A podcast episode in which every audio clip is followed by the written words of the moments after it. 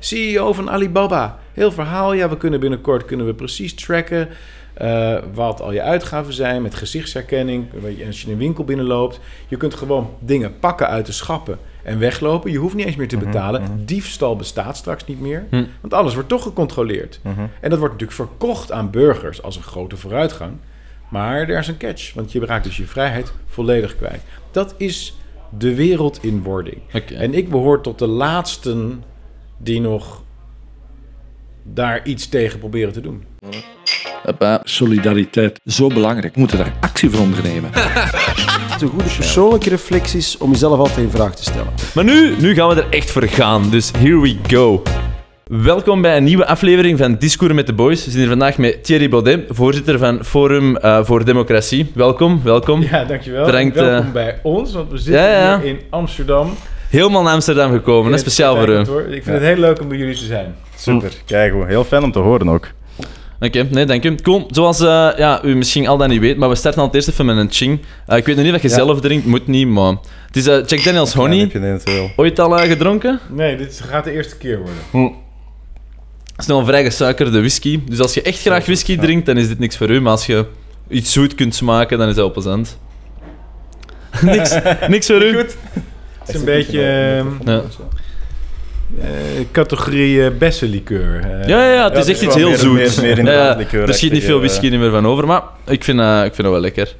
Ehm Voor de doorsnee man is het toch iets lekkerder. Ja. alright. Goed, vandaag, ehm, Thierry, jij hebt de laatste jaren toch al heel veel eh, gedaan, toch heel actief geweest. Wat er net over, hè, eh, het Forum voor Democratie, eh, begonnen als denktank en nu ondertussen toch een partij geworden. Ja. Ehm, en wat ons voornamelijk ja, pakte om, om u uit te nodigen op de, op de podcast is de groei dat je ook die afgelopen jaren hebt gemaakt. Dat is toch enorm? En ik denk dat is Ja. ook iets waar dat we deze aflever- aflevering als rode draad een beetje naartoe willen. Van, van, we merken precies in de, in de maatschappij dat er een heel grote opkomst is van, van de rechtse kant nu. Hè? Eh, zeker na corona en, en al die dingen. Dus heb je daar zelf een ervaring mee? Waarom? Of, of dat soort zaken? Of, of hoe komt dat je zoveel snelheid kun- eh, hebt kunnen pakken? Ja, ik denk dat eh, er een ontwikkeling in de samenleving is die onze kant op beweegt, absoluut. Maar ik denk ook dat wij als organisatie eh, heel veel dingen doen die mensen concreet zien. Dus wij doen niet alleen kamerdebatten en dingen in de politiek, maar we doen ook dingen in de maatschappij. Dus we zijn bezig met het oprichten van scholen bijvoorbeeld. We doen lezingen, we doen eh, summer schools, we doen cursussen, eh, heel veel events in het land. documentaires, noem het dan maar op. Dus we doen ook heel veel. Mhm. En we zijn de grootste ledenpartij van Nederland. Met zes, meer, meer dan 60.000 leden. En eh, de, per, ter vergelijking, de VVD, de Mm. partij die nu nog regeert, die heeft iets meer dan 20.000. Dus we zijn bijna drie keer zo groot als de VVD. Ah, ja, Ah, ja, dat is, dat is vreemd dat die, die leden zo snel gaan. Eh, maar nee, goed, misschien gewoon beginnen bij het begin. Op zich, als ik me niet vergis, hè, Denktank dan opgericht in eh, 2013, hè, dat klopt, hè, dat getal, of niet? Ja, Dus dat is vrij jong, hè? Dat is vrij jong, hè? Eh, zeker hè, voor een nieuwe partij.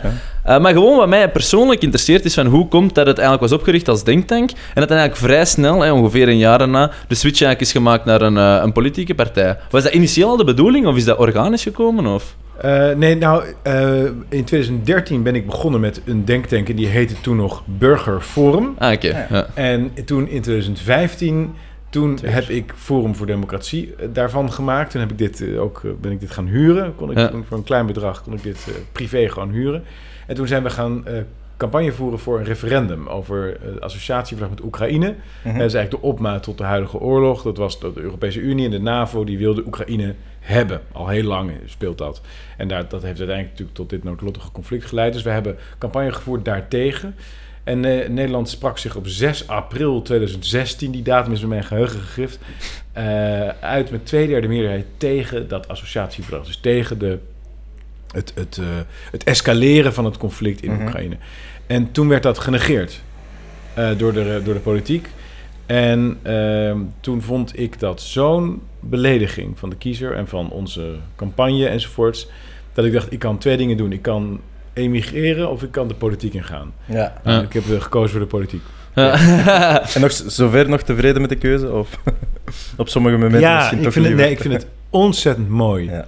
om deze beweging te leiden. Dat is Mhm. de, de eer van mijn leven. En eh, de trots van mijn leven. En ik vind ook dat wat Forum nu allemaal doet, vind ik geweldig. Maar ik wil niet alleen maar in de politiek zitten. Ik vind het Mhm. belangrijk dat, dat wij in de politiek zitten. Maar we moeten ook die andere dingen blijven doen die ik al noemde. We moeten Ja. ook maatschappelijk bezig blijven. Ja. Ja. Niet, niet te veel per ongeluk afdwalen naar de Ivoren Toren. Hè, het Ja. dat soms zo te zeggen, maar, hè, soms politiek wel een beetje lijkt weg te staan van de dagdagelijkse man, waar dat eigenlijk net niet de bedoeling is. Ja, dus vroeger was eh, het Kamerlidmaatschap of zo, politiek was eigenlijk een parttime baan. Zo Mhm. werd het ook gezien. Was, Mhm. Dat was ook de bedoeling. Dat je niet alleen maar de hele dag aan het vergaderen bent, maar dat je gewoon daarnaast ben je... eh, noem eens gewoon wat, burger. eh, ja, en Ja. dan heb je een winkel of heb je een onderneming of je bent eh, arts of Mhm. advocaat of wat dan ook. Je staat effectief in het leven. Ja. Ja, en dan kom je één dag in de week of soms twee of zo, kom je eens eventjes samen in Den Haag. En dan ga je eh, op hoofdlijnen weet je wel, wat dingen Mhm. besluiten, wat bespreken. Mhm. En dan ga je weer terug naar je... En dat is verworden tot een soort waterhoofd, waar de hele dag papieren en documenten heen en weer worden geschoven, zonder dat daar effectief iets gebeurt eigenlijk. En dus eh, ja, dat willen wij een beetje herstellen. Die oude cultuur van politiek vanuit de samenleving. Ja. Oké. Ja, nee, nee, dat is denk ik waar wij vaak ook eh, wel, wel naar terugdijnen op verschillende niveaus, dat we soms wel dingen in vraag stellen over burgerdialoog. Mhm. Maar eh, misschien even kort voor de mensen die het niet weten. Als je in een aantal zinnen of in een aantal punten kort zou moeten zeggen waar een beetje de hoofdfilosofie is van eh, Forum voor Democratie. Dus niet zozeer specifieke partijpunten, maar waar de hoofdfilosofie erachter. Eh, dan wordt het gemakkelijk. Ja, de hoofdfilosofie is dat eh, de Europese cultuur zijn zelfvertrouwen moet hervinden. Mhm. Dat de Europese cultuur eh, een renaissance nodig heeft. Een wedergeboorte, een heruitvinding. Eh, en dat, dat vertaalt zich naar een heleboel beleidsterreinen natuurlijk. Maar de centrale gedachte is dat het in de 19e eeuw grosso modo beter geregeld was allemaal hier. Dat het beter met ons ging dan nu. Oké. Oké. En uit wat constateert je dat? Of, of wat, wat zijn dan zaken die u het gevoel geven, of dat misschien ook effectief zo was, dat het dan pakt plus weg en een, een dikke honderd jaar geleden beter was? Bijvoorbeeld architectuur. Huh? Oude architectuur is mooier dan moderne architectuur. Oké, ça va. Ja. Ja, dat is een subjectief gegeven natuurlijk. Hè. Eh, ja, dus eh, alles wat ik zeg in deze podcast, Ja. dat is wat ik vind. Ja, ja, ja. Nee, nee, nee, natuurlijk. Ja, ja, nee, en nee. mensen, en dat is het mooie natuurlijk aan democratie. Ja. Mensen kunnen dat daarmee, Absoluut. daarop stemmen of niet. Mhm. Ja, oké. Goed. Nee, je sprak er juist over dat je ehm, scholen, eh, met scholen bezig bent. Ik heb er ook eens een stukje van gezien. En op zich, wij zeggen vaak wel van ehm, dat educatie vandaag de dag... ehm, goh, dat dat op sommige niveaus zeker zijn ding blijft doen, maar op andere niveaus zeker wel wat ehm, ja, andere ideeën mag gebruiken. Wat zijn zo wat ideeën die, die jij hebt, dat je het gevoel geeft van, goh, volgens mij moeten we een school anders gaan organiseren? Of... Ja, Maar nou, uiteindelijk heel belangrijk, hè? daar creëert je mensen hè? Ja, voor een groot deel. Ja, Inderdaad, daar hebben wij ook heel veel kritiek op, op het schoolsysteem, dat het echt verouderd is en, en, en et cetera. oh ja, ja. Ja. ja. en, en waarom is in welke zin is het verouderd? Dat de, vakken dat er gegeven worden. Ja. Ook, eh, dat er bijvoorbeeld, dat zeggen wij heel vaak, dat er zou een, een, een vak moet zijn, kritisch denken, bijvoorbeeld. Eh, dat zouden we een heel goed vinden. Dat er echt, ja, er zitten gaten in. Eh, Ja, ik denk, Ja. ik denk dat het educatief systeem vandaag de dag eigenlijk is voortgekomen en nog steeds berust zeg maar, op 100 jaar geleden, Mhm. waarop dat we mensen ook nog iets meer voorbereiden op standaard bandwerkprincipes. En stilaan merk je meer en meer dat zeg maar, ehm, het individu ook, ook door de evolutie van ja, ehm, ehm, automatisatie, machines, dat je meer en meer eigenlijk, ehm, los van ook gewoon ja, het arbeid dat uiteraard altijd zal blijven bestaan, maar ook meer en meer eigenlijk linken moet gaan kunnen leggen tussen verschillende principes en dat je meer en meer eigenlijk de machines kunt gebruiken om een aantal repetitieve zaken weg te nemen. Maar dus eigenlijk moet je slimme creativiteit zeg maar, naar een hoger niveau getrokken worden. Maar dan moet je van alles wat zien. Je moet, je moet meer leren denken in plaats van informatie kopiëren. Want iedereen heeft Google, dus informatie is voor iedereen ter beschikking. Maar het wordt eigenlijk meer en meer die informatie zeg maar, kunnen gaan verbinden en in, ja, in kaart brengen met elkaar of in een bepaalde relatie. En ik denk dat we daar soms nog iets te veel of, of, iets weinig op, eh, op benadrukken. Nog iets te veel op die informatie kopiëren. Langs de andere kant, je moet natuurlijk wel parate kennis hebben om linken te kunnen leggen. Daar kun je ook niet rond. Maar ik denk dat dat zo een- zeker, zeker wel een, ja, een pijler is die ehm, ehm, voor, voor aandacht vraagt. Ja. Eh, Ja, ben ik het mee eens. De, de, de dingen die het belangrijkst zijn in het leven, die leer je precies niet op school. ja. Ja, dat, En het is eigenlijk een krankzinnig systeem natuurlijk. Dat je 30 mensen in een klas die hun bek moeten houden de hele dag. Mhm. Eh, Ook al, ja. eh, ja, het is wa- waanzin. Hm. En ook vrij veralgemeend, hè, tot, tot op een vrij late leeftijd. Hè. Ja. ASO, dat is dan in België... Afstompen. Het is Ja. echt eh, afstompen. Ja, inderdaad. Ja. En wat zijn zo wat antwoorden die jij probeert te vinden, of, of die je in je eigen school anders zou doen? Nou, wij, wij zeggen zelf dat het in ieder geval gebaseerd is op drie pijlers, onze scholen. Het eerste is dat wij geen politiek in de school willen. Dat is iets wat nu wel gebeurt. Jonge kinderen die eh, worden al op jonge leeftijd geïndoctrineerd met allerlei klimaatobsessies, eh, met eh, transgender ideologie, met antikoloniale ideologie, met allerlei dingen die helemaal niet horen in de kinderwereld. Eh, het tweede is dat wij kleinschaligheid willen. Dus wij willen kleine scholen, kleine klassen. Veel invloed van de leraren en de docenten op het curriculum. En niet een of andere manager die ver weg zit. Dus Mhm. we willen af van die managers. En het derde is dat wij willen inzetten op eh, het maximaal benutten van ieder individueel kind van zijn of haar vaardigheden. Dus wij willen niet denken vanuit dit is het curriculum Mhm. BAF, maar we willen denken van waar zit je interesse, waar zit je kwaliteit, hoe kunnen we dat tot ontplooiing laten komen. Dus wij denken precies andersom. Ja. Ehm goh, damn. Er, Ja, was er niet ooit eens zo'n Fransman die ook zo'n soortgelijk idee had om zo'n school op te zetten? Maar ik kan hem nog niet... Ja, ja, je had het niet zomaar weten. Nou, ik, ik vind dat het qua idee heel veel weggeeft van het Montessori of vrije school idee. Mhm. Dus eh, Ja. het uitgangspunt. Alleen eh, dat zijn eh, scholen die ook in veel gevallen nu ook ten prooi zijn gevallen aan die schaalvergroting, aan die politisering en aan die standaardisering van het curriculum. Merk je dat hard dat politi- eh, eh, de, ja, de, de politiek die zich bevindt in de klaslokalen... We spreken Ja. hier over het algemeen niet over lage, lagere en middelbare scholen. Lagere en middelbare school. Ja, we hebben het hier niet over universiteit of dergelijke zaken. Dat je Nee, wilt dat willen we uiteindelijk ook gaan doen, maar Ja. nu zijn we echt nog tot 18 bezig. Ja. Ja, oké. Eh, maar hoe, hoe merk je dat concreet? Want als ik nu even zelf terugkijk, ik heb er nu zelf nooit zoveel van gemerkt, denk Qua ik. Puur polit- specifiek dat, hè. Mm, Ja. Eh, Politiek invloed? Nee. Merk je dat in Nederland meer, eh, dat dat aanwezig is? Of, of is dat Ja, nou, ik weet, ik, heb geen, ik weet niks van Vlaanderen, maar Ja, ja, ja. in Nederland is dat zo, ja. Ja. Dus 60%, 70% van de eh, kinderen van, van onder de acht... Ja? die krijgen genderneutraliteitsles van de Rutgers Stichting in Nederland. Eh, al op zeer jonge leeftijd wordt eh, ingeprent dat Donald Trump slecht is... dat de democraten moeten winnen, dat Rusland slecht is... dat klimaatverandering door de mens komt en zo... En, dat zit allemaal in het lespakket, zijn. Het zit allemaal in het lespakket. En het- of dat zijn onderdelen van het curriculum die aangevuld worden door ehm, maatschappelijke organisaties die langskomen bij scholen enzovoorts. Mhm. Oké, Ja. dat wist ik niet. Op zich, op zich ben ik daar allemaal niet per se eh, tegen, zeker niet. Maar de vraag is alleen, worden altijd eh, beide perspectieven getoond? Ik denk Voilà, dat dat het belangrijkste is voor dat kritisch denken. En dat mensen zeg maar, genoeg informatie hebben langs de twee ja, manieren om iets te bekijken. En dat mensen Nee, zelf... Je moet überhaupt Nee? kinderen van acht moet je er helemaal niet mee, mee lastigvallen. Die moeten gewoon een veilige omgeving hebben waar ze eh, zich kunnen ontwikkelen. En eh, die moeten helemaal niet met allerlei complexe politieke vraagstukken worden. Ik denk inderdaad, Ja, oké. naar leeftijd toe, onder de acht, Ja, daar ken ik nu iets Zou- te weinig van, om eerlijk te zijn. lijkt me inderdaad ook wel heel intens om, om inderdaad al die kwesties al, al aan te boren. Nou, het is, het is bewust. Het, Ja. is, het is onderdeel van het beleid van de eh, toch vrij radicale stroming die Mhm. in westerse landen aan de macht is. Mhm. Dus je zei net van dat wij rechts zijn. Of, ik zelf voel mij helemaal niet rechts. Mhm. Eh, ik, ik, ik, Dus zo wordt het, ik benoemd, zo wordt het absoluut benoemd, hè? Ja. Maar ik voel mij eh, een, een doodgewone Europeaan Ja. van ongeveer 100 jaar geleden. Ja. En eh, Ja. wat, wat ik, dus ik sta voor een bepaalde manier van leven die niet revolutionair is. Dat wil zeggen, niet de revolutie van, van nu Mhm. ondersteunt. En we Ja. leven eigenlijk in een revolutionaire tijd. Zeker. We leven in Ja. een tijd waarin de wereld radicaal wordt omgevormd. En dat gaat alleen het gaat op een manier eh, dat het lijkt alsof dat normaal is en allemaal maar gewoon is. Maar er zijn zulke gigantische transformaties gaande van onze economie, dat het cashgeld eruit gaat, tot de, onze democratie, dat de Europese Unie en mondiale instanties eigenlijk alles beslissen, tot al die transgender, maar ook transhumanisme, al die trans-elementen. We gaan eigenlijk toe naar een heel ander soort wereld. En ik ben een van de laatsten die dat probeert tegen te houden.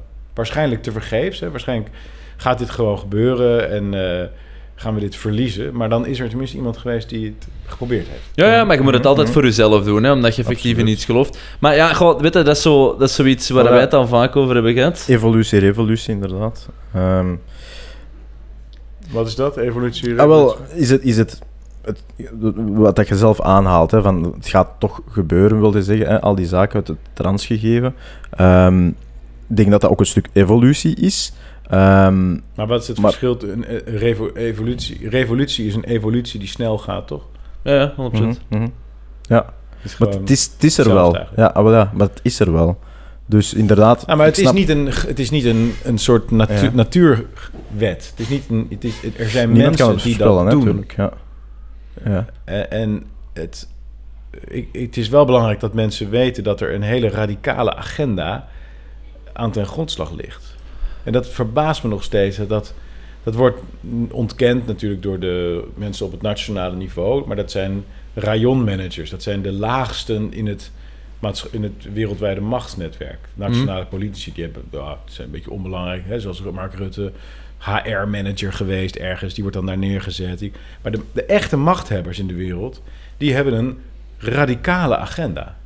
En mm, ja, omdat zij de macht hebben, wordt dat voorgesteld alsof dat eh, normaal is. Mhm. Maar dat, ja, dat. En, en worden mensen zoals ik dus neergezet als een radicaal en rechts en zo. Terwijl ik zeg gewoon, ik wil grosso modo zo blijven leven als Mhm. Europeaan, zoals we dat eeuwen hebben gedaan. Mhm. Ja.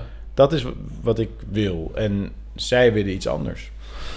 Nee, nee, nee, wel, maar ik denk, eh, denk, dat is altijd zo'n beetje wat je ziet. En, en ook terug even gaan over, eh, van ik wil dat gewoon gezegd hebben, of ik ben een van de laatste die daarvoor sta. Ik denk dat dat eh, altijd goed is. Eh, waarom? Omdat, ik, ik heb daar wel in moeten leren groeien, maar de wereld zit nu helemaal... Er bestaat niet zoiets, denk ik, als statische balans. En je hebt enkel dynamische balans. En ik denk om altijd zo de juiste flow te vinden, om zeg maar gewoon als globale mens, mens zijn te kunnen samenleving, gaat je constant... En zo'n slinger die zo links, rechts, links, rechts gaat. En soms eh, gaat hij al wat eh, extremer, om het zo te zeggen. En soms blijft hij wat meer in het centrum hangen. Maar ik denk wel, doordat je die verschillende stemmen allemaal hebt, oh, sorry, ehm, dat maakt wel dat je eigenlijk ja, die slinger net in beweging krijgt. Dat er eigenlijk een constante ja, stroming is, zeg maar. Of stromingen die eigenlijk gewoon met elkaar in aanraking komen. En dat je zo uiteindelijk, als je dat over enkele tientallen, honderdtallen jaren ziet, dat je wel meer en meer zo, zeg maar, ja, één... één ja, hier hebben we het al eens over gehad, maar één basiswaarden of idee of zoiets krijgt van oké, dit is op zijn minst mens zijn en daar heb je natuurlijk deviations op. Uh, maar ik geloof wel dat dat uh, ja, essentieel is om eigenlijk uh, tot iets te komen waarin dat we allemaal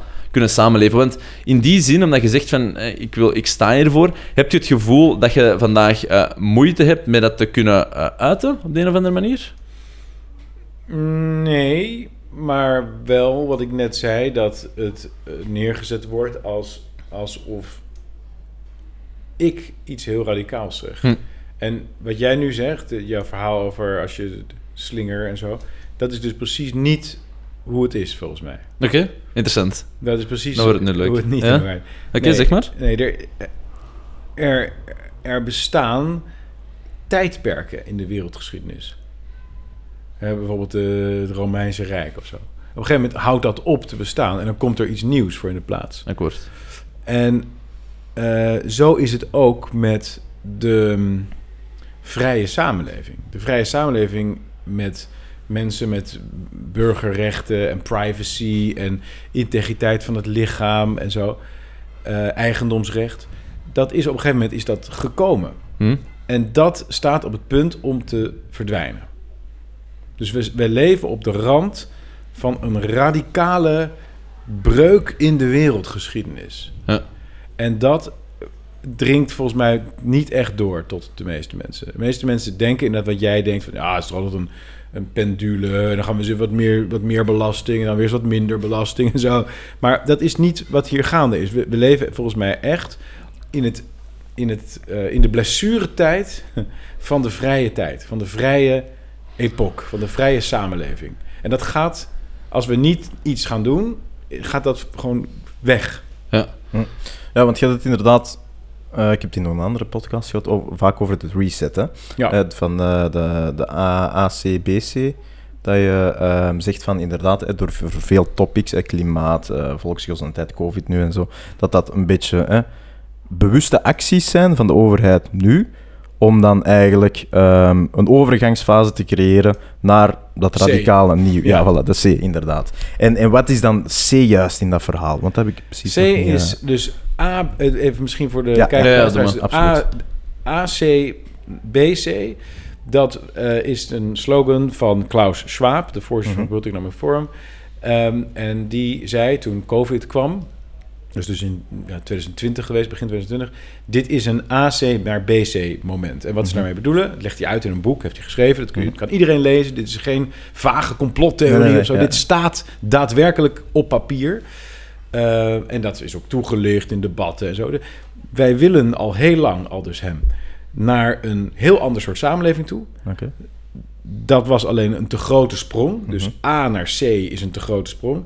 En doordat er nu een pandemie is, een ramp, dit en dat, zitten we eigenlijk in een B-situatie. En van B kunnen we wel naar C. Ja. Dus dit is een unique opportunity. Dit is een, een window, een, een, een, een raam, een, een toegangspoort tot een andere wereld. En dat noemen ze nieuw normaal eh, of een great reset. En wat is dat dan, was je eigenlijk Ja, je vraag. ja, wat is die C dan? Dat kun je het best vergelijken met de Matrix. Oké. De film The Matrix. Dus de mens wordt een mm, ja, machine, een productieeenheid... die feitelijk al zijn vrijheid kwijt is. Die weliswaar beleeft allerlei emoties. eh, verliefdheid, een beetje seks, een beetje eten, Mhm. dat soort dingen. Maar er is geen wezenlijke, daadwerkelijke systeemvrijheid. Je kan je niet meer vrij bewegen. Je kan geen geld meer sparen. Je kan geen eh, huis meer kopen. Je kan geen bezit ver- verwerven. Eh, je zal een zeer minimale reproductiemogelijkheid krijgen in de vorm van gezin en familie. En dat is heel weinig privacy. Geen integriteit meer van het menselijk lichaam. Geen eh, eigen eten meer. Dat Je bedoelt gewoon eigenlijk een meer communistisch model, Ja, als ik het een beetje mag generaliseren Ja, het is een neo-communistisch Ja. model. waarbij de, dat allemaal gereguleerd wordt via artificial intelligence. Dus ook dat is à la de Matrix. En ehm, ja, dat is wat zij ook wel de Great Reset noemen. Ehm, dat wordt ook wel samengevat onder de Agenda 2030, oftewel de Sustainable Development Goals. Het heeft allemaal andere benamingen. Het zijn allerlei verschillende benamingen, maar het, het fundamentele idee is hetzelfde. Een wereldregering waarin geen volkeren meer bestaan. Volkeren zijn zodanig verdund door massa-immigratie dat er geen volkeren meer, meer bestaan. Wereldregering, geen volkeren meer en een totale controle over het leven en de economie via controle over CO2-uitstoot. Hm.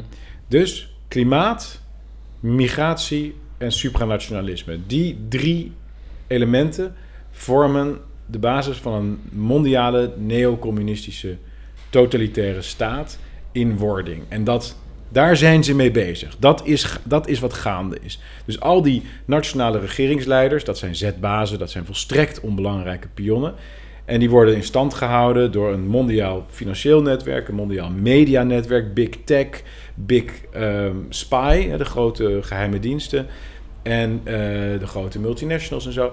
Die leggen dat raamwerk over de wereld heen dat is nu gaande, via een aantal rampen. Hm. Via een aantal crises. Die heb je nodig. Dus COVID. COVID was natuurlijk helemaal geen enkel probleem. was gewoon de griep. Maar dat is gigantisch opgeblazen om verplichte vaccinaties, mass surveillance, noem het allemaal op, te implementeren. Ja, Vervolgens restaurant krijgen we gevuld nu door de- dingetjes in en, en dit en dat. Ja. Ja, en vervolgens kregen we de oorlog in, in Oekraïne. Dus Ja. is ook gecreëerd. Dus gewoon ge- ge- ofwel geforceerd door de Amerikanen, ofwel eh, Rusland speelt onder één hoedje mee. Dat weten we niet precies wat de rol is van, eh, van de Russen. Maar dat is eh, op dezelfde manier een gecreëerde crisis. Het gaat ongeveer nog anderhalf jaar duren, voorspel ik. En dan krijg je eh, climate lockdowns, stikstof lockdowns, eh vlees eet lockdowns. Dan mogen we even allemaal een maandje geen vlees eten enzovoort. Worden dus gecontroleerd armer gemaakt. En ehm, grote investeringsbedrijven kopen alles op, zoals huizen, BlackRock enzovoort. Ze kopen alles op, zodat je alleen nog maar kan lenen, zodat je geen eigendom meer kan verwerven, zodat je dus ook geen macht meer hebt tegenover de staat. MKB-bedrijven gaan allemaal failliet. Dat hebben ze ook al gedaan. Die lockdowns extreem effectieve manier om het allemaal kapot te laten gaan. Eh, het zijn onze KMO's. Ah ja. Ja, nou gewoon, ja, dus winkeliers, Ja, ja, eh, een ja, klein ja. taxibedrijfje en zo. Het gaat allemaal omvallen, Ja. Zodat multinationals, grote Uber en zo, die hele grote conglomeraten het allemaal kunnen opkopen. Mhm. En die worden weer semi-afhankelijk gemaakt Hm. van die superstaat. Eh cashgeld verdwijnt, zodat er geen enkele uitgave meer anoniem is. Dat alles wordt geregistreerd op een blockchain. Dat wordt door kunstmatige intelligentie geanalyseerd via een algoritme zoals Facebook en Google dat nu ook al doen. En daar wordt je CO2-footprint aan opgehangen. Daar wordt je belasting en je sociaal krediet wordt daar aan gemeten. Dus dat is, wat ze aan, dat is wat ze aan het bouwen zijn. Dat is de wereld van de toekomst. Hm. En ehm, daar is niets geheimzinnigs aan. Dat is het interessante eraan. Dit staat in honderden rapporten die iedereen kan downloaden. Iedereen kan het lezen. Hier wordt openlijk, nu in Davos, openlijk over gesproken. Dat is geen enkel probleem. CEO van Alibaba. Heel verhaal. Ja, we kunnen binnenkort kunnen we precies tracken eh, wat al je uitgaven zijn met gezichtsherkenning. Als je een winkel binnenloopt. Je kunt gewoon dingen pakken uit de schappen en weglopen. Je hoeft niet eens meer te betalen. Diefstal bestaat straks niet meer. Hm. Want alles wordt toch gecontroleerd. Mhm. En dat wordt natuurlijk verkocht aan burgers als een grote vooruitgang. Maar er is een catch, want je raakt dus je vrijheid volledig kwijt. Dat is de wereld in wording. En ik behoor tot de laatsten die nog daar iets tegen proberen te doen.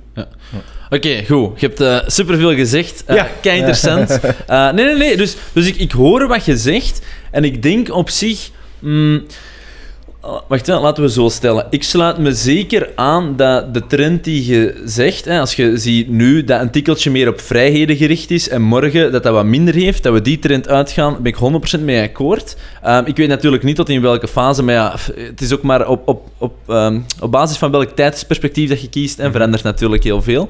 Eh, maar waar ik wel niet mee akkoord ben, maar het is maar natuurlijk gewoon ook een mening, maar is dat er, ehm, zeg maar, mm, een soort van ik ga even simplifieren, hè, maar een soort van mastermind, masterplan is. Wat ik wel volg, is dat er zeker heel veel ehm, ja, linken zijn en dat er heel veel wordt afgesproken behind the scenes. Maar ik denk, net zoals in het dagdagelijks leven, dat mensen echt niet zo goed overeenkomen met elkaar en dat we er allemaal niet in slagen om elkaar te vinden. Maar dat is ook op de top. Dus ik denk dat er nooit op zo'n globale schaal zoiets extreem georganiseerd kan worden. Wat ik wel denk, is dat bijvoorbeeld eh, COVID en andere zaken heel veel precedenten zetten die inderdaad ehm controlemaatregelen eigenlijk gaan ehm, gemakkelijker in de hand werken. En ik voel nou ook wel gevoeld dat ik zit eigenlijk aan alles. Pak dan, en dan eh, sluit ik zeker ook mij aan bij uw camp. Een tijdje terug noem ik het even, was alles veel minder gereguleerd. En dat was echt wel de, de vrije tijd. Alles kon, alles mocht. Dat is een beetje overdreven natuurlijk.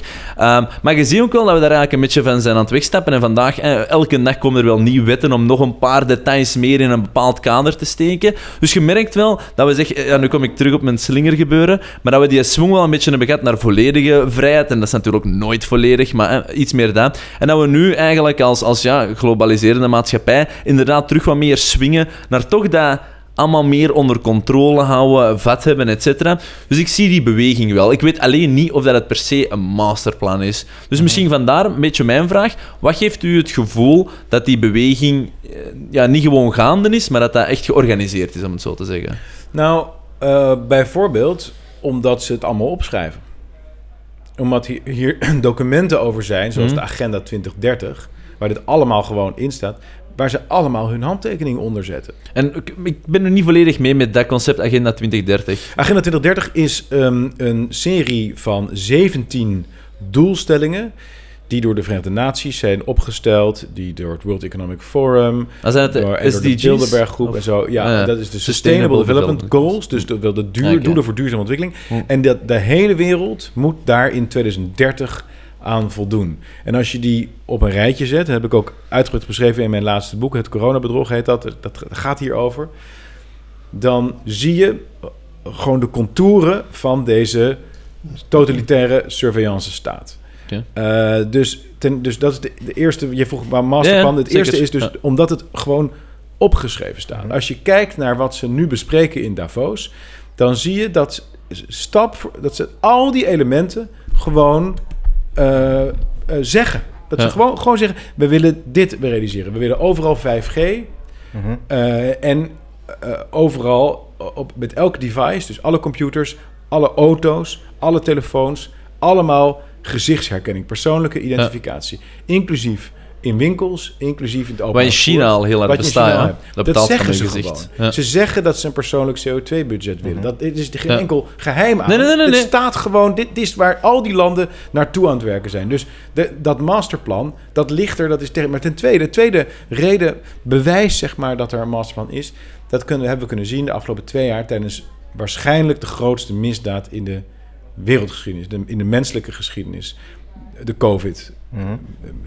Daar hebben we, zijn we zeker niet akkoord De- mee. de samenzwering. Ja. Elke regering in de hele wereld heeft eraan meegedaan. Moet Dat ik... vonden wij, en dat vonden wij ook heel merkwaardig, als inderdaad. er vrijheid was, Ja. als landen een eigen beleid maakten, Mhm. als die mm, regeringsleiders geen zetbazen waren, die onderhorig waren aan een mondiale reg- wereldregering, dan was er tot op zijn minst één land geweest dat eigenwijs was geweest. Ah, wel, dan Niets. moet ik nu zeggen. Nu, Mauritius, denk ik, dat heeft het wel heel lang Mauritius, niks... oké, maar- Mauritius. Dat is één land, oké. En hiermee zijn we Maar, gevalseerd. maar, maar nee, maar inderdaad, eh, dat moet ik ook zeggen, want wij waren Dat, zo van... dat is mer- merkwaardig, inderdaad. Ja. Nou, maar dat is niet merkwaardig. Dus dat is eh, een bewijs voor mijn stelling. Ze- Er wordt achter de schermen wordt dit al lang. Is, dit, dit is al lang. Maar wie, wie zijn dan specifiek? Z- Zijn dat dan gewoon echt inderdaad de, de, de de wereldleiders? Hè?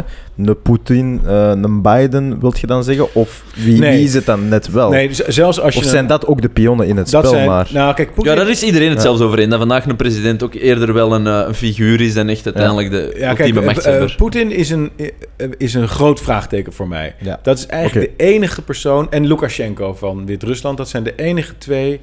Want Wit-Rusland heeft dus geen enkele maatregel ingevoerd hè, over corona. Helemaal niets. Dat is het enige land dat dat niet. Maar dat is ook een land dat helemaal buiten het machtssysteem zit. Maar dat zijn twee mensen, Poetin en Lukashenko. Ik weet het gewoon. Dat weet ik gewoon echt niet. Ik, Mhm. ik kan ze niet goed peilen, niet goed lezen waar zij nou staan. Maar eh, voor de rest van de mensen geldt dat het dat eigenlijk sinds de moord op JFK, John F. Kennedy, Hm. eh, weet elke regeringsleider dat de echte macht bij de geheime diensten ligt. Want anders word je gewoon afgeknald. Eh, als je in broad daylight de president van de Verenigde Staten kan omleggen en ermee weg kan komen, ja, elke president, Amerikaanse president die daarna kwam, die wist, I'm next als ik dit niet doe. Dus er is een kop gepleegd eigenlijk. Die was natuurlijk long in the making in de Tweede Wereldoorlog al. Dan begint dat militair-industriële complex in de Verenigde Staten heel machtig te worden. Eisenhower bij zijn slottoespraak. eh, jongens, eh, ik ben geen president meer. Dat kun je zo terugvinden. Het is allemaal, ik, ik verzin niks. Mhm. Eh, laatste toespraak van Eisenhower. Ik treed terug als president en ik geef één ding mee aan mijn opvolgers. Er is een schaduwmacht ontstaan in Amerika. Was nodig vanwege de Tweede Wereldoorlog en Nazi-Duitsland verslaan enzovoort. Maar die is zo machtig geworden. We moeten dat terugdringen, anders dan gaat dat onze, onze democratie kosten. Zijn opvolger, John F. Kennedy, nou, niet, ja, daarna kwam op een gegeven moment John F. Kennedy, die probeerde dat ook echt te doen. En die is afgeknald. En daarna is het alleen maar meer geworden. Oorlog, overal oorlog, continu oorlog, continu destabilisatie door Amerika georganiseerd. Ja, maar akkoord, sowieso. eh. En het maakt dus geen bal uit of je een dronken zwerver in het Witte Huis zet of een seniele oude baas eh, Joe Biden. Het maakt zelfs Trump, wat natuurlijk een geniale gift from God was, maar eh, die heeft eigenlijk niks kunnen doen. Ja. En ze hebben gewoon die verkiezingen hebben ze gestolen, fraude. Hij wist het, maar hij kon niks doen. Klaar. Dus- Niet met alles akkoord, maar ik volg. Ja, Ja, nou, de, de, de, de bottom line is... de mensen die wij zien bij de G7 enzovoort... de wereldtop... Mhm. ehm, die kunnen niks. Dat zijn machteloze pionnen. En ze geven ons ook signalen daarover. Als je namelijk gaat kijken, dat is heel interessant... naar de foto's van die laatste G7 in de tijd van corona. Hm. Dan zie je dat ze eerst mogen ze elkaar geen handen geven. Dan doen ze zo heel, weet je wel, zo... eh, met de box en zo. Dan moeten ze al lachen. Dat is het officiële fotomoment. Daarna was het tweede fotomoment toen ze een borrel hadden. Stonden ze allemaal zo. Ah ja, maar de hypocrisie Nou, bij het is geen hypocrisie. Het is machteloosheid. Die arme mensen, die moeten acteren voor het oog van de wereld... dat zij daadwerkelijk iets te beslissen hebben. Dat hebben ze helemaal niet. Hm. Het zijn gewoon puppets. Het zijn gewoon clowns. Het zijn acteurs. Ze mogen niks. De echte macht zit heel ergens anders. Oké. En waar zit die macht dan, was eigenlijk je vraag. Hè? Waar, waar, wie, wie, is- Hmm. wie of wat is dat dan? Dat is volgens mij... eh laat ik vooropstellen, dat- ik denk dat het mensen zijn waarvan wij de namen niet kennen. Mhm. Ik denk dat de mensen die echt macht hebben, die kijken wel uit om in het oog te springen. Maar ik denk dat dat een conglomeraat is van de allerrijksten. En dat, dat weten we niet, hè, wie de rijkste mensen zijn. We weten alleen dat er een aantal mensen zijn die een paar honderd miljard hebben, maar er zijn ongetwijfeld nog mensen die zijn veel rijker. Uh, gelijk we- Saudi-Arabië Ja, zitten voilà. vaak wel wat Ze komen olieprinsen inderdaad of- niet alles. Eh, ja, dat, maar misschien ook wel in het Westen. Maar Ja. eh, de geheime diensten. De allerrijksten, de geheime diensten. En ehm, eh, de eh, eigenaren van de, of de developers van de technologie. Daar zit volgens mij, van het financiële systeem, van de financiële technologie, fintech, conglomeraat. Daar zit volgens mij de werkelijke macht in de wereld. En de rest voert uit. Ja. Ja, goh, ik ben niet volledig akkoord. Hè. Het ding is wel, ik ben wel akkoord met een beetje de dystopian reality waar, dat je, waar dat we hè, allemaal naartoe gaan. Daar volg ik wel semi in een light versie, gaat er helaas waarschijnlijk wel waar van zijn. Ja, ik denk inderdaad, Ehm, alle maar- factoren dat je apart ziet, dat volg ik in. Maar of dat het coherent is, Ja, het georganiseerde heb Ja. ik iets moeilijker. Nu, uiteindelijk zie je ook wel dingen... In het economisch systeem zie je constant... En dat de overheid zeker wel bepaalde dingen manipuleert en zo. Dat is echt gewoon eh, super, super oké. Maar mijn vraag is dan misschien een beetje gewoon puur om mee te gaan. Stel nu, je hebt gelijk. En eh, ja, ik heb gewoon niet alle informatie om tot die conclusie te kunnen komen. Wat is dan de end goal? Want uiteindelijk, macht is saai, hè? Ik bedoel, dat is leuk, jaar 1, jaar 2, jaar 3. Maar als het lukt, dan, dan, is, het, dan is het saai. Dus wat is het doel, denk je dan, om uiteindelijk die macht te gaan realiseren? Ja, ik weet niet alles natuurlijk. Nee, nee, nee, Dus, maar ik eh, dit- probeer het gewoon Ik vind het moeilijk om, eh, om, om verder te kijken dan een totalitaire mass surveillance. Dus ik denk dat macht wil meer macht. Akkoord. Eh, en we, we zitten in een transitie naar een totale controlesamenleving. Maar er is ook sprake van een soort doodscultus. Er is een enorme propaganda van abortus bijvoorbeeld. Er is een anti-mens-agenda. Transhumanisme, het implanteren van chips.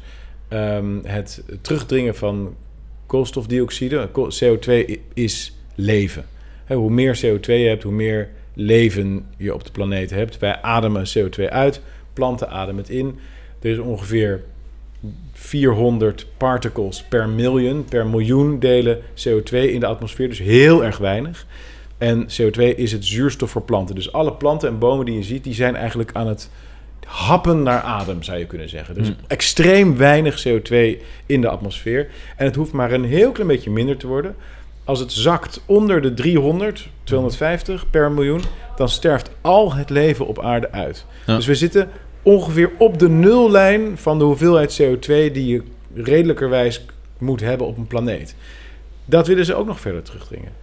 Het is heel eng. Er is een hele enge eh, ja, anti-leven, anti-mens agenda in de wereld. Eh, die schuil gaat achter die Great Reset. Dus ik, en ik, daar ken ik eerlijk gezegd niet. Ik, dat zijn de fenomenen. Nee, zeker. Maar, maar dat mag, hè. het is gewoon, gewoon op gesprek. Ja, voilà. Met dat laatste Maar volg ik nu iets minder. dat is. Want ik denk niet dat... Stel dat er een macht is dat die de CO2 zou willen terugdringen voor het leven uit te moorden. Want ja, wie gaat dan alles uitvoeren zodat zij macht kunnen behouden? Dus op zich, daar, daar zou ik dan zelfs geen schrik van hebben dat ze, dat, dat nu het doel is. Uh, maar oké, ja, ça va. Ça va, ça va. Ik, ik, ik zeg niet dat, dat ik weet dat het doel is. Alleen, het valt me op dat behalve de agenda van controle en, en mass surveillance en wereldstaat en zo, er ook een doodscultus lijkt te bestaan. En er is geen promotie van het leven. Integendeel. En ik weet niet of dat, dat ook een agenda is. Daar heb ik, daar heb ik geen documenten van gelezen. Nee, nee, nee, ik heb wel die agenda 2030 gelezen en zo. Dat kan Ja, allemaal staven. Dat is gewoon zo. nee, maar, maar nu ik weet hoe het Maar het is, het, het, het, heeft, het is iets verbijsterends. Dat de, die, de, de wijze waarop het leven niet wordt gevierd. Oké. Die hele transcultuur ook. Dat iedereen zich moet laten ombouwen en zo. Dat is het einde van de voortplanting. Ehm, maar heb je het gevoel dat iedereen zich moet laten ombouwen? Ja. Ja? Ja. Ah ja, oké. Dat heb ik nu niet. Ik heb wel het gevoel en dat er eh, dat, dat vandaag zeg maar. dat er ehm, meer erkenning wordt gevraagd. Ja. Of dat het wordt opgelegd. Dat, dat, Ja. dat, dat ondervind ik niet. Nee. Het, is een, het is een absoluut marginaal eh, fenomeen. Hè? Mensen die in het verkeerde lichaam zijn geboren. Ik bedoel, Mhm. Het komt voor. Het, maar het wordt nu gepresenteerd alsof het een soort van heel normale zaak is. En er wordt ook... eh, We, we zijn zeker van het ene extreem en naar het andere gegaan. Hè, nee, zoals... maar wat was dan het extreem? Van welk extreem zijn we dan weg? Van dat Goh, mensen, mensen dat dat eh, 50 jaar geleden zouden aanhalen, die staken ze misschien weg in, in het zottenhuis, wil ik zeggen.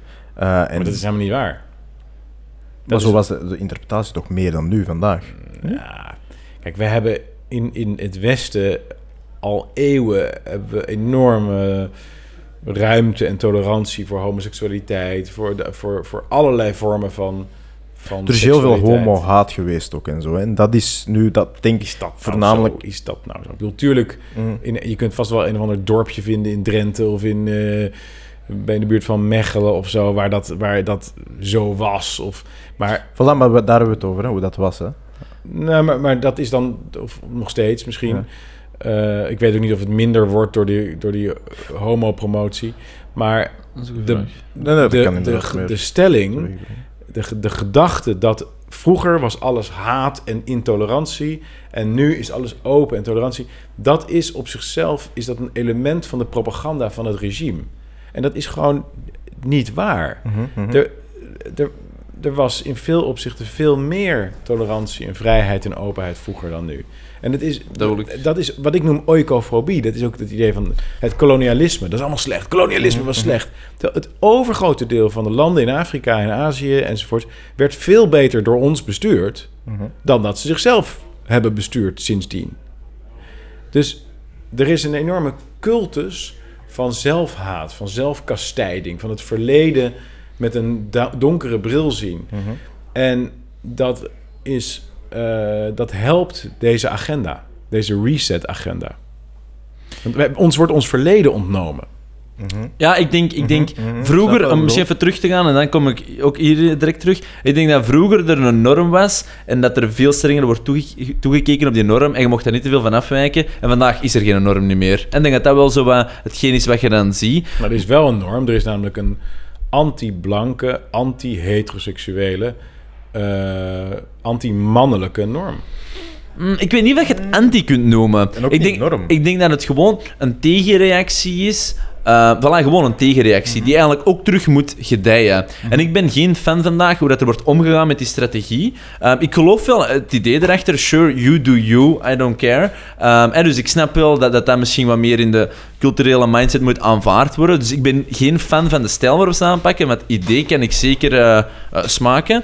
Ehm, Maar we moeten toch Ja. allemaal divers zijn? Dat is toch... ja, voilà, ik ben akkoord. Ja, maar dat is toch eh, anti-majoritair?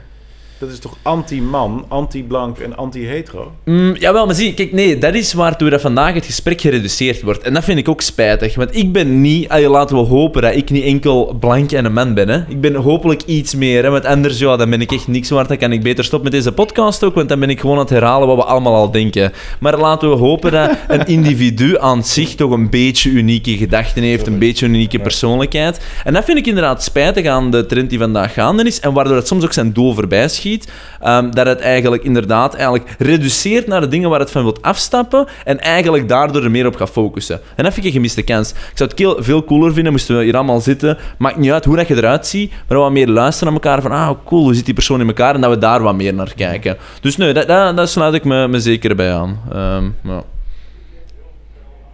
Ja, want je zegt dat het zo'n anti en de norm wordt van dingen, maar dat, dat voel ik toch niet echt. Ik voel zeker een nood naar erkenning bij, bij die groepen, maar of dat ze echt iets opleggen naar... Ik voel helemaal geen nood bij die groepen. Nee? Nee, ik geloof dat helemaal niet. Maar het is wel interessant wat je zegt. Ja. Eh, Zoom er even niet op in, want misschien dat ik, eh, ik, geloof, volg. ik geloof helemaal niet dat de transpersoon zich vreselijk gediscrimineerd en zo voelt. Ik geloof dat dit een agenda is om het traditionele gezin kapot te maken. En het heeft, en het, het, het, het heeft helemaal. Maar maakt mij nou uit. Ik ben Mhm. seksueel gezien de meest open-minded figuur die je kan vinden. Hè? Mhm. Echt. Ik, Ja. eh, Dus you do you en hetzelfde. Ja, Tuurlijk, tuurlijk, tuurlijk. Ja. En ik vind dat ook terug in de hele westerse literatuurgeschiedenis. Van eh, Proest rond, de, rond 1900 naar eh, Marquis de Sade rond 1800 naar ehm, de erotische eh, boeken van eh, uit, de, uit de, zelfs uit de middeleeuwen. De Vos Reinaarde is al is vrij postiger bij wijze van spreken dan een avondje Netflix nu. Dus het is, het is een totaal waanidee dat, dat, de, dat de westerse mens de afgelopen honderden jaren in een soort seksueel onderdrukkend stramien heeft gezeten. Dat allemaal verschrikkelijk was. En juist niet. De obsessie met seksuele trouw en dat vreemdgaan zo ontzettend erg zou zijn en zo, is modern. De obsessie met preutsheid is modern. De, de, de obsessie ook met het categoriseren, denomineren. Jij bent homo, jij bent hetero. Ja, Is ja. modern. Zo, ja. Dit hebben wij nooit gehad. Het Westen ja. was ja, Nee, nee, nee, zeker klopt, Frankrijk, zeker Engeland, zeker Spanje. Don Giovanni, de opera van Mozart. Kom aan, het is één groot orgie, man, die 18e eeuw. Waar hebben we het over? Dus ehm, dat, dat, dat, één, dat, dat hele beeld, dat klopt gewoon niet. Twee, de mensen die eh, afwijkende, in de neutrale zin des woords bedoel ik, afwijkend dus, dus als in uitzondering-achtige. Ja, eh, wiskundig minder- kun je inderdaad een veel p-waarde. en- voorkomen- Ja, sure. komen dus seksuele voorkeuren hebben of zo. Ehm, die zijn niet de mensen Mhm. die je eh, dit soort eh, dingen allemaal ziet organiseren. Dat is juist het eigenaardige ervan.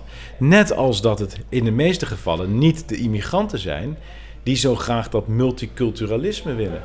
Eh, net als dat het eh, in heel veel gevallen in Nederland hebben wij dat Zwarte Piet en Sinterklaasfeest. En die Zwarte Piet mag dan niet meer. Heel veel mensen met een kleurtje hebben geen Ja. enkel probleem daarmee. Op Curaçao en Bonaire, nou, daar Ja. zijn ze echt heel Maar- zwart hoor. Daar vieren ze gewoon Sinterklaas. Geen enkel probleem. Dit is allemaal in de mindset. Ja, wij zijn allemaal racistisch gaan beginnen invullen vandaag de dag. Hè. Ja, Ja, terwijl-. Nee, nee, het, is, het is sowieso te, te ver en te groot. was hè. niet. Ja. Nee, maar het is, jullie zitten steeds in het schiet door, het gaat te ver. Jullie moeten begrijpen, het Ja. is een agenda. Mhm, Het mhm. is een agenda niet van de mensen zelf die zich gediscrimineerd zouden voelen. Dat wordt hen aangepraat. Ehm, eh, en het is ehm, de Franse filosoof Alain Finkielkraut heeft een boekje geschreven dat heet Au nom des autres. Dus in naam van anderen, van of de ander, de anderen.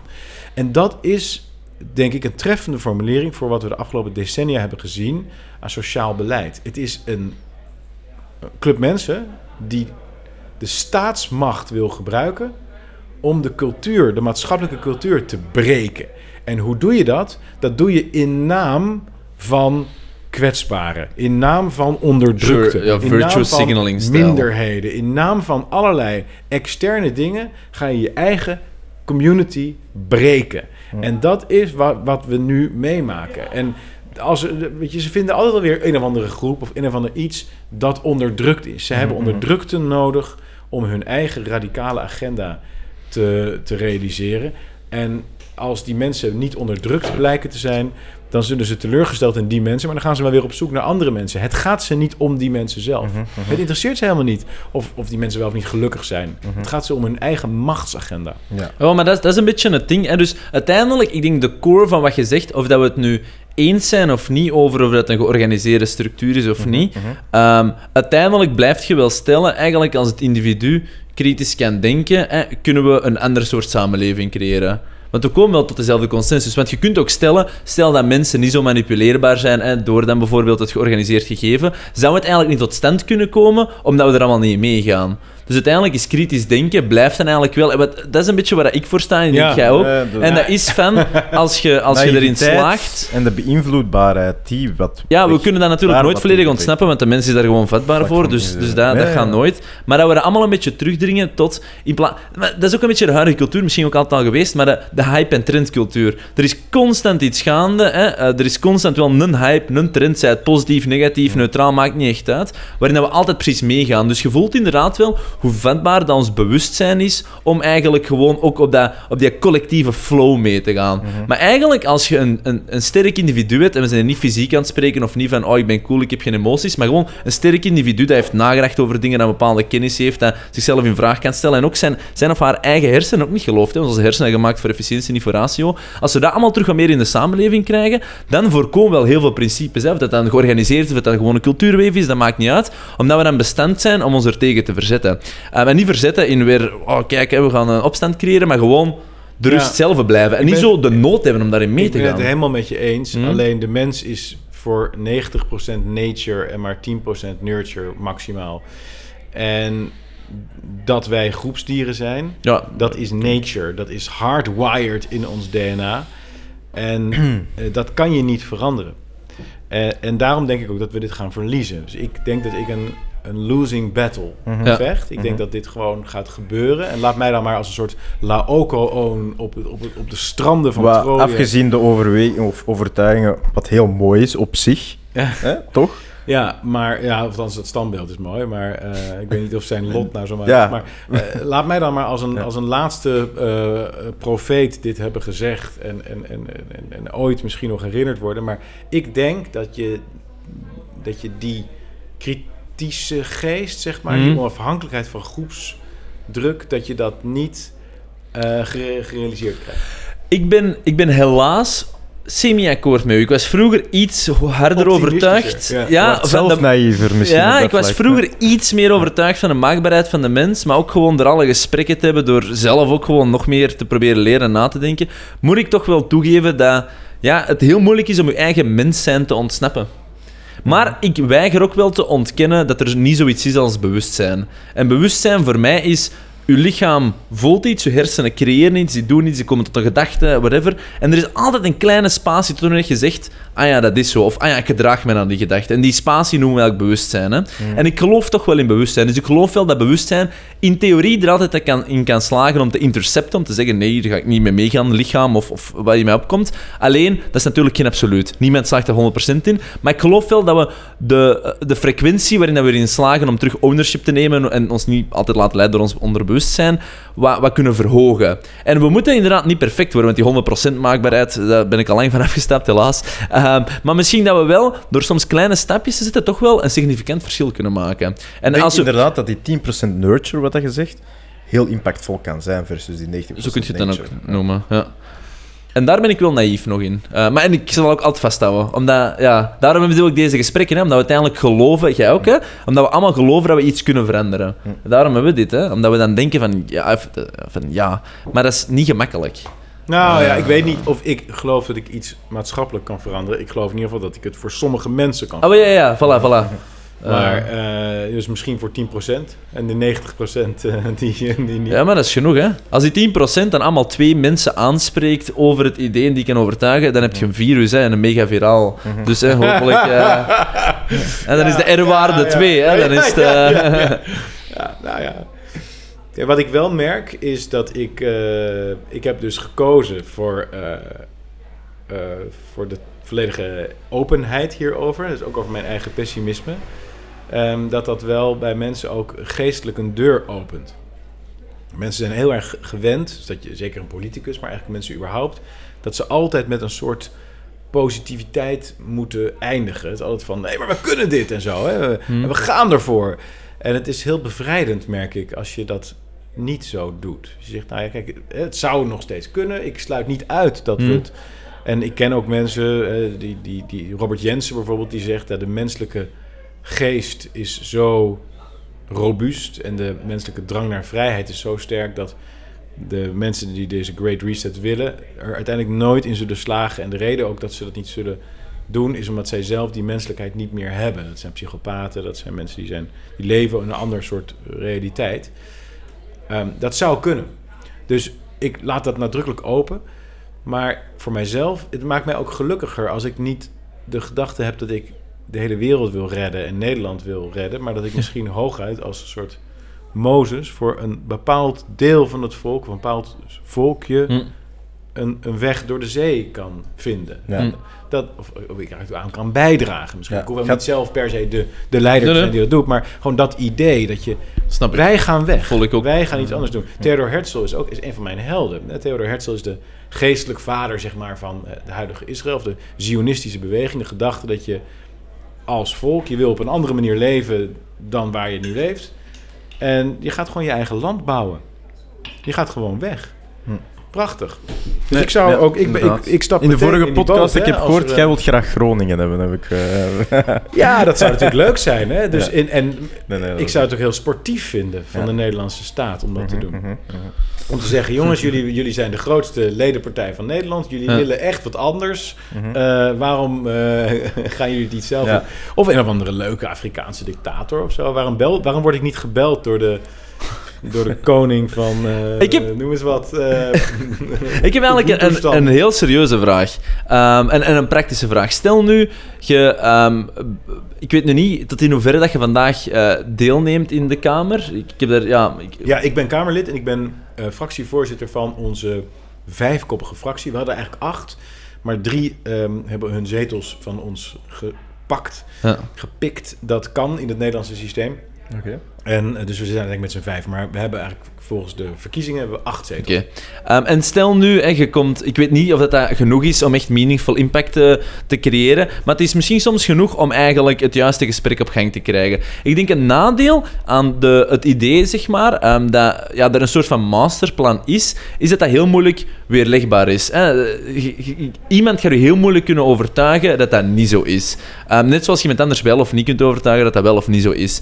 Dus mijn vraag is, soms moet je natuurlijk dan, stel nu, je kunt niet afsplitsen van Nederland of whatever, je moet in het huidige Nederland eigenlijk iets gedaan krijgen. Het is heel duidelijk dan waar je overtuiging ligt, maar bent je bereid om, zeg maar zelfs, al heb je zo van, ah, het is een masterplan, het is eigenlijk Ja, ja. allemaal zinloos wat ik doe, want ik heb toch geen impact op het masterplan, toch nog wel pragmatisch daarmee om te gaan en eigenlijk toch wel in dialoog te treden met dan de onderdanen van het masterplan, om toch wel kleine stapjes te zetten die soms Ja. waarschijnlijk te klein zijn, maar hopelijk op lange termijn zinvol.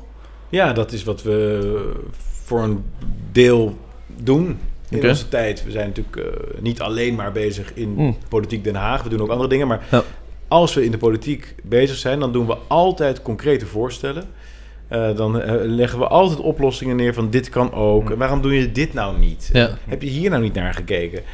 De praktijk is alleen dat het systeem niet geïnteresseerd is in een dialoog met ons. Dus eh, zij hebben vaak eh, ja, van die cirkelredeneringen en ze gaan gewoon nergens op in, want ze hebben al lang hun plan klaar. Ja. Ze, ja, bijvoorbeeld met de corona-situatie hadden we, ze hadden dan gezegd van nou oké, het is inderdaad minder gevaarlijk, maar er is nog steeds een bepaalde groep mensen en dit en dat, dat, dat was natuurlijk ook niet waar, maar dat bleven ze volhouden. En toen zeiden wij, nou kan je dan niet voor die mensen, voor die groep, het zijn misschien 8% of 10% van de bevolking, hè, give or take, laten we Ja, sure. dat je aparte faciliteiten voor hen inricht. Bijvoorbeeld speciale tijdstippen dat je kunt winkelen met mondkap of met anderhalve meter. En dat je dan van 9 tot 11 doet. En dan Ja. de rest van de dag Ja, ja. gewoon weer het land open. Nou, ja. Dat zijn dan dus concrete voorstellen binnen het paradigma Ja. wat wij eigenlijk niet delen. Ja, ja, oké. Maar dan gaan we Ja. er toch in om het in ieder geval een stukje meer onze kant op te trekken.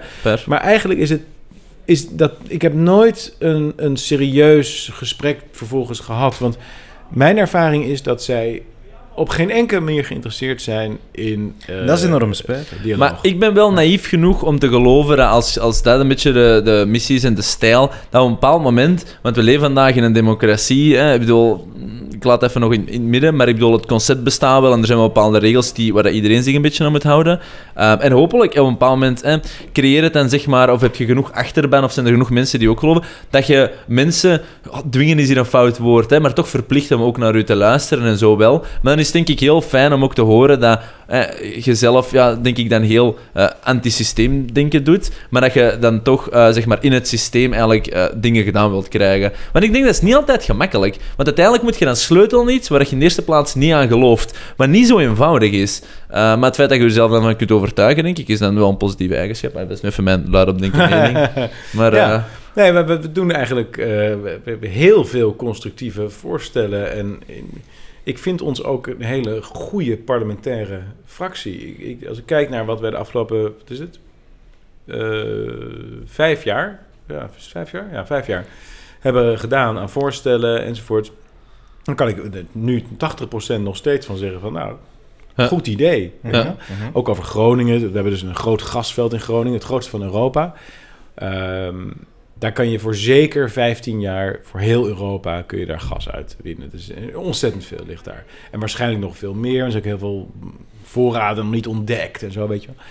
Nou, wat kan je nou allemaal doen om ten eerste die aardbevingen af te remmen? Nou, je kunt allerlei spullen terugstoppen in de grond die je eruit haalt. Je kunt er allerlei andere gassen kun je daarin stoppen. In, dat, daar zijn allerlei technieken voor. Ehm, en dat kun je überhaupt onderzoeken. Regering wil dat niet eens onderzoeken. We zetten dan een motie van onderzoek de mogelijkheden om bodemstabiliteit te garanderen. Afgewezen, want dat willen ze helemaal niet. Twee, wat je kan Dat is doen. vreemd, want een regering zet nogthans graag studiegroepen en commissies op. hè? Ja, maar dit is niet. En wat je ook kan doen, is je kan... Kijk, er wonen daar, nou, noem eens wat, 100.000 mensen of zo... die hebben direct of indirect last van die aardbevingen. De gevolgen zijn van die gasboringen. En dat, dat last, dat is heel breed gedefinieerd. Dat, dat, dat varieert van een, eh, een trilletje één keer per jaar... Ja. bij wijze van spreken tot, eh, tot een daadwerkelijke dak dat instort... of een Ja. heel grote zware scheur. Maar, maar erger dan dat is het ook niet. Hè. Er zijn nog nooit Niks doden gevallen. Nee, nee, op Richter hebben we nooit tien bereikt. Het valt allemaal Ja. wel mee. Ja, ja, ja. Maar oké, die 100.000 mensen, die kan je volledige compensatie aanbieden van alle kosten. Dus niet alleen materiaalkosten, maar ook eh, je kan ze een dagvergoeding geven per dag dat het, de scheur niet is gerepareerd enzovoorts. Je kan ze aandeelhouder maken van dat gasgebied. Je kan zeggen, jongens, jullie krijgen allemaal, eh, weet ik veel, een procentje van, van dat deel. Jullie krijgen een procentje van dat deel. Dan hebben ze ook een beetje geld, verdienen ze eraan. Mhm. En ten derde kan je ze ook nog alternatieve huisvesting aanbieden. Dus je kunt drie dingen doen die, die mensen gewoon volledig schadeloos stelt. Die ze zelfs een beetje winst laat maken, die ze blij maakt. Dat kan gewoon. En dan hou je nog steeds honderden miljarden over aan gas... wat je gewoon uit de grond kan halen. Wordt ook gewoon helemaal niet eens mee gedaan. Ehm, dus eh, wij doen de hele tijd van die concrete voorstellen... van als je binnen hun systeem denkt... doe dan dit, doe dan dat. Mhm. En de conclusie voor mij is steeds weer... ze hebben al lang hun plan gemaakt. Zij willen die energietransitie. Zij willen dat gas duurder wordt. Ze willen dat het moeilijker wordt om te stoken en dat soort dingen. Zodat de economische balans richting windmolens enzovoorts gaat. Want dat is hun agenda. Mag ik een vraag stellen? Kan het dan ook zijn, dus stel nu bijvoorbeeld, ik doe al die plannen en laten we ik ken er nu te weinig van, maar laten we nu vanuit gaan dat het eh, degelijke plannen zijn. Maar is het ook dan geen gevaar voor uzelf om in een soort van echo chamber te zitten, want elke keer dat je in de regering een nee hoort, dat je zegt, ah maar kijk, dit bewijst dat het een masterplan is, terwijl dat uiteindelijk er zoveel mensen in de regering eigenlijk constant nee horen en eigenlijk te weinig gedaan krijgen? Of vind je dat, of vind je dat niet? Of vind je dat dat meevalt? Snap je mijn vraag? Ja, ik denk even na. Ja, het is een, het is een open vraag. Ehm, dus dus eh, ja, ehm, Ja, eh, je hebt uiteindelijk um, self-fulfilling prophecy. Is het geen gevaar om in Ja. een soort van self-fulfilling prophecy te gaan? In die, en, en Ja. wat is dan de prophecy die self-fulfilling Eh, omdat je zegt, eh, er, er is is, een eigenlijk al... masterplan. Ja, voilà. Um, En elke keer als ik nee, ja, en elke keer als ik nee hoor, zie je wel, ja, het is al, gereg- ehm, ja, het is al op voorhand bepaald. Maar wat is er self-fulfilling aan dan? Want ik zou toch ook een keer ja kunnen horen als er, als er geen masterplan was. Oh ja, maar, heb je, ah, maar dus dat is een open vraag. Heb je het gevoel dat alles een nee, eh, met een nee ontmoet wordt? En ligt het dan aan een masterplan? Of zijn het, maar ik ken er te weinig van, hè, maar ik zeg maar gewoon, ik ben niet aan het judgen. Of zijn het dan gewoon slechte plannen? Want uiteindelijk, ik denk een regering, ik denk dat er heel veel mensen zijn, of heel veel bestuursleden van alle, alle partijen die echt wel vaak nee horen. Ehm, dus ja, dus de vraag is dan van, is het een, ligt het dan aan een masterplan? Ligt het dan aan een slecht idee? Is het een combinatie van de twee? Ehm,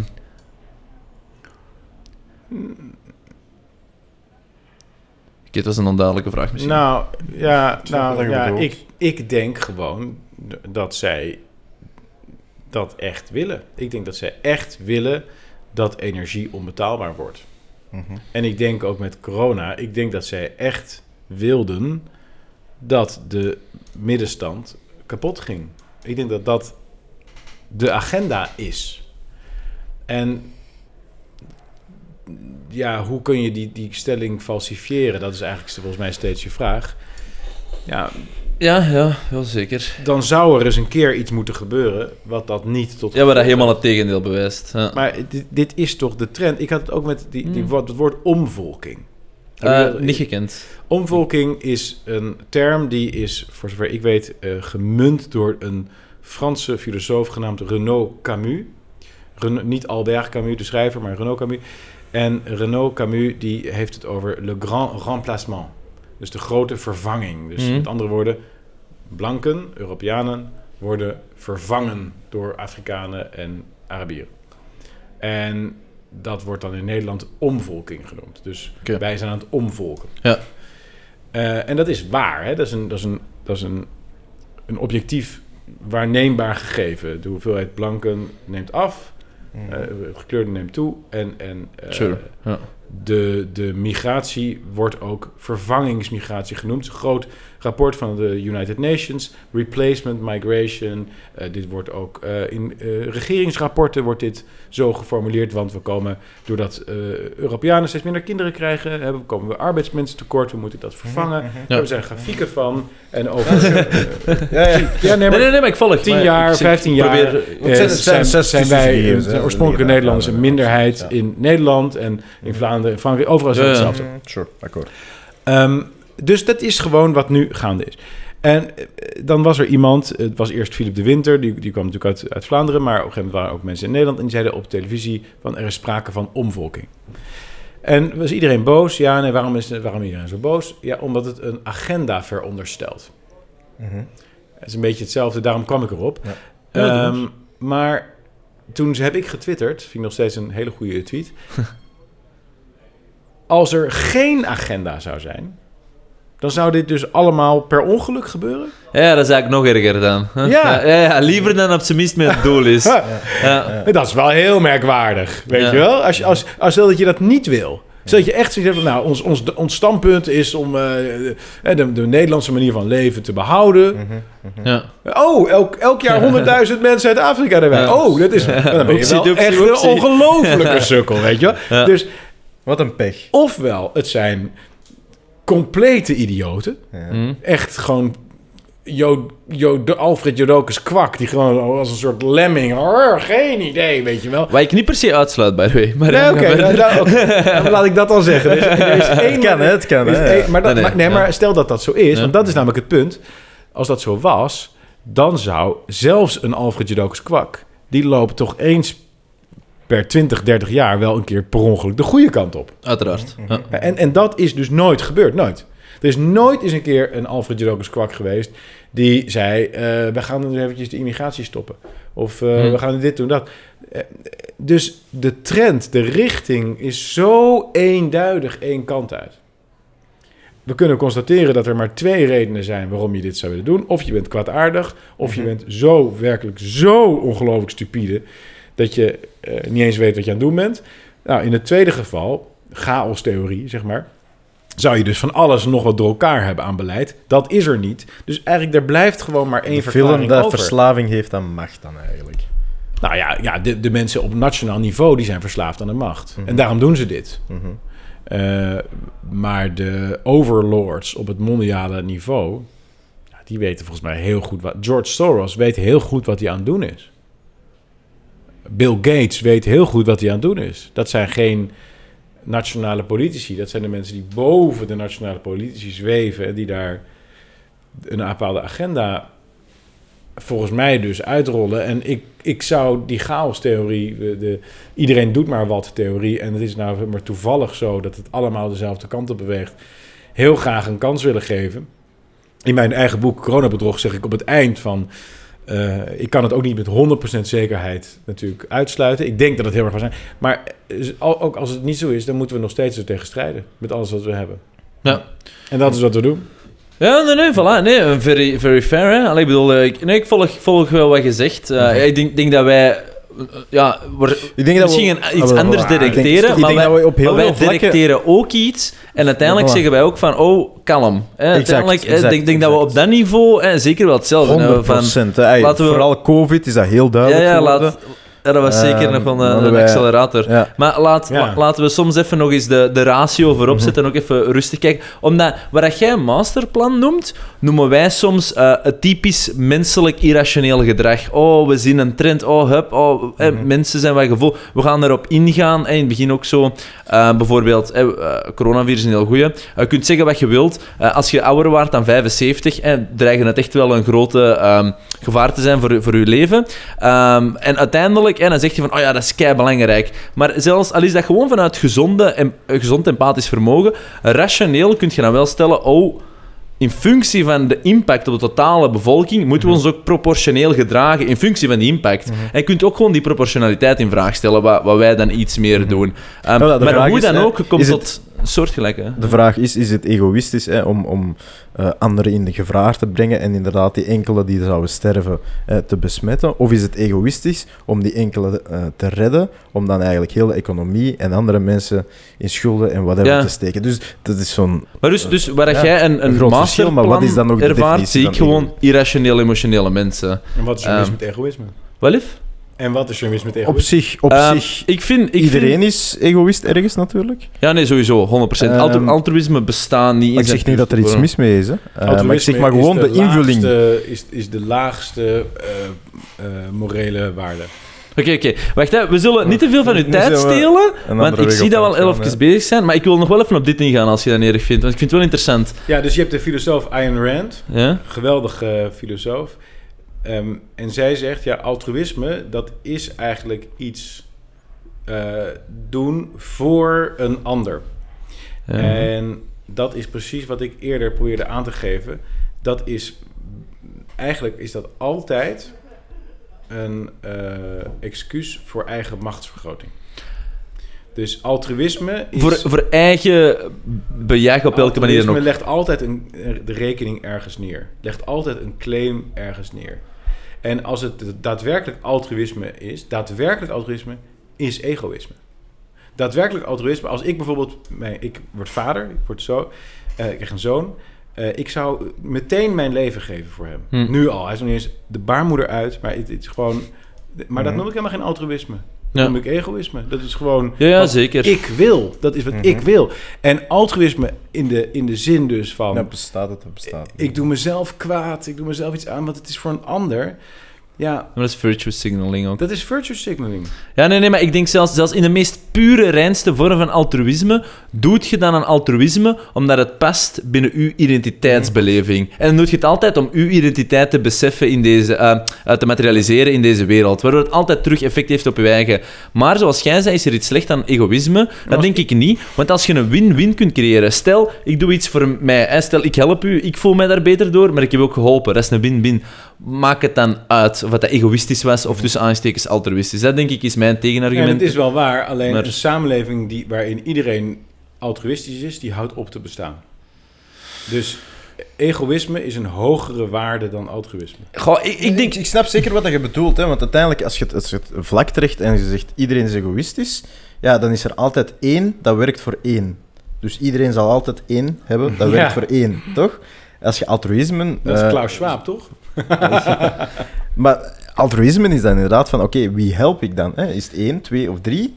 En is Nee, niet akkoord. Ja. wie hier ook nog? Nee, dat is niet waar. Want Ik uiteindelijk, snap wat je daar probeert de te meest, zeggen, de meest slimme egoïst, de meest slimme egoïst, zal altijd het meest altruïstisch zijn. Want stel, ik care Ja. alleen en alleen om mezelf, dan weet ik vanuit dat principe, oké, ik moet minstens met x aantal mensen een goede relatie houden en x en y daarvoor doen vanuit het menselijk begrip om mij in de lange termijn dat te doen toejuichen. Oh ja, dus uiteindelijk een korte termijn denkende egoïst is eigenlijk het probleem van alles. Ik denk, Maar een Ja. lange termijn denkende egoïst Maar dat is dus in, kan iets inter- dit is positiefs in doen. horizontale intermenselijke relaties. Maar eh, ik sloeg erop aan omdat jij het had over met COVID. Wat is nou Mhm. altruïsme of egoïsme? ja. Wel, En als- daar had maar- ik door de eh, invulling. ja, maar als de overheid Mhm.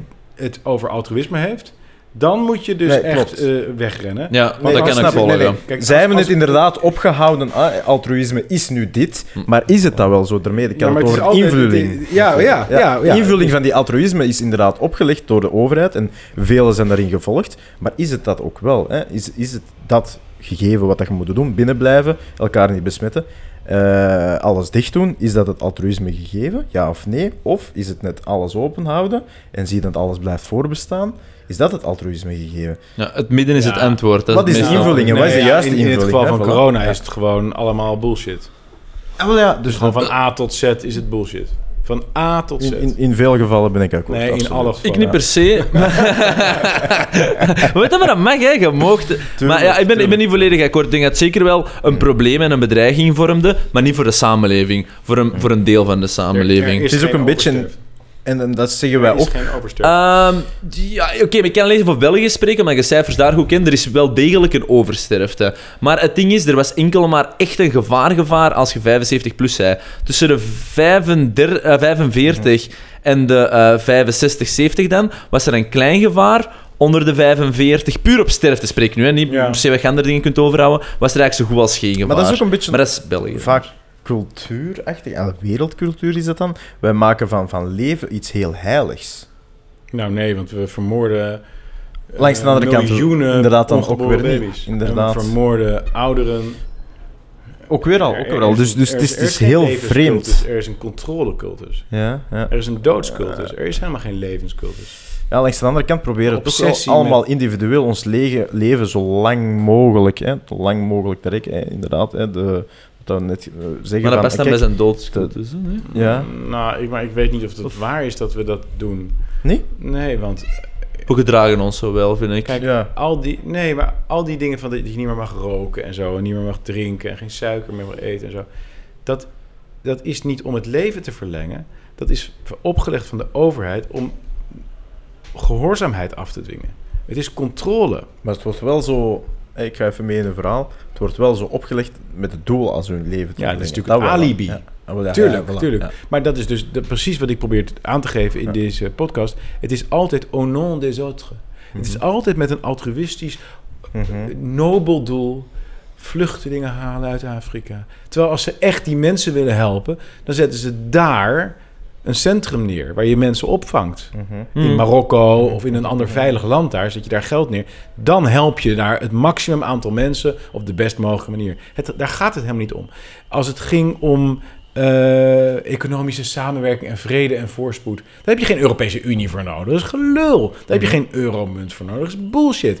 Maak, het maak het nu wel makkelijk, hè? Nee, maar oké, maar Oh, corona is maar bon. Al die dingen, al, het, is, het zijn allemaal bezweringsformules. Het zijn, het zijn façades. Het zijn eh, stoplappen. Mhm. Het zijn excuses die ze creëren voor hun eigen machtshonger. En dat is wat er, waar, waar, waar volgens mij het af, afgelopen vijf kwartier over ging, wat heel leuk was. Dat ik dat probeerde te betogen. En jullie probeerden om er een soort spontane eh, menselijke processen in ja, te bewijzen. Mhm. En ik denk dat het oordeel aan de luisteraar is. Ja, ja, ja, maar dat is heel mooi. Dat is heel mooi ja, maar ja, Ik hou daarvan, hoor. hoor. Ja, maar ja, voilà. Absoluut. Maar, Met een open check, check onze uitgelatenheid. Ah, nee, klopt. We zijn over heel veel dingen akkoord, hè? Klopt. Maar, ik- het is ik- zo... Ja, Inderdaad, die, die grotere stromingen dat daar omtrent hangen, daar ik kijk altijd naar dit soort dingen, want ik, neem aan dat het op YouTube komt. En kijk altijd naar de comments. Ja. Dus dat is ook een uitnodiging. Dus je moet sowieso subscriben op dit kanaal en het delen. Maar. Dank je. eh, laat ook achter in de comments met wie je het nou meer Ja, maar eens breng het dialoog ook daar inderdaad is aan de toch gang. leuk? Ik Ja, vind dat leuk om Ja, maar daarom dat we deze podcast ook zijn gestart om te starten. Maar ik, ik volg gewoon mijn laatste assessment. Ehm, dus ik, ik denk wel, dingen die ik meeneem... Dus sowieso wa- waar, dat we denk ik een verschil hebben, is... Ik, ik besef inderdaad, individuele machtsgeilheid... ehm, ja, dat, dat, dat bestaat en dat, dat creëert veel nefaste De dingen. manier waarop je dat woord geilheid uitspreekt op zo'n Vlaams. Wil je dat nog één keer doen? Ik weet het niet. Geilheid. Top. nee, dit gaat contexten terug horen.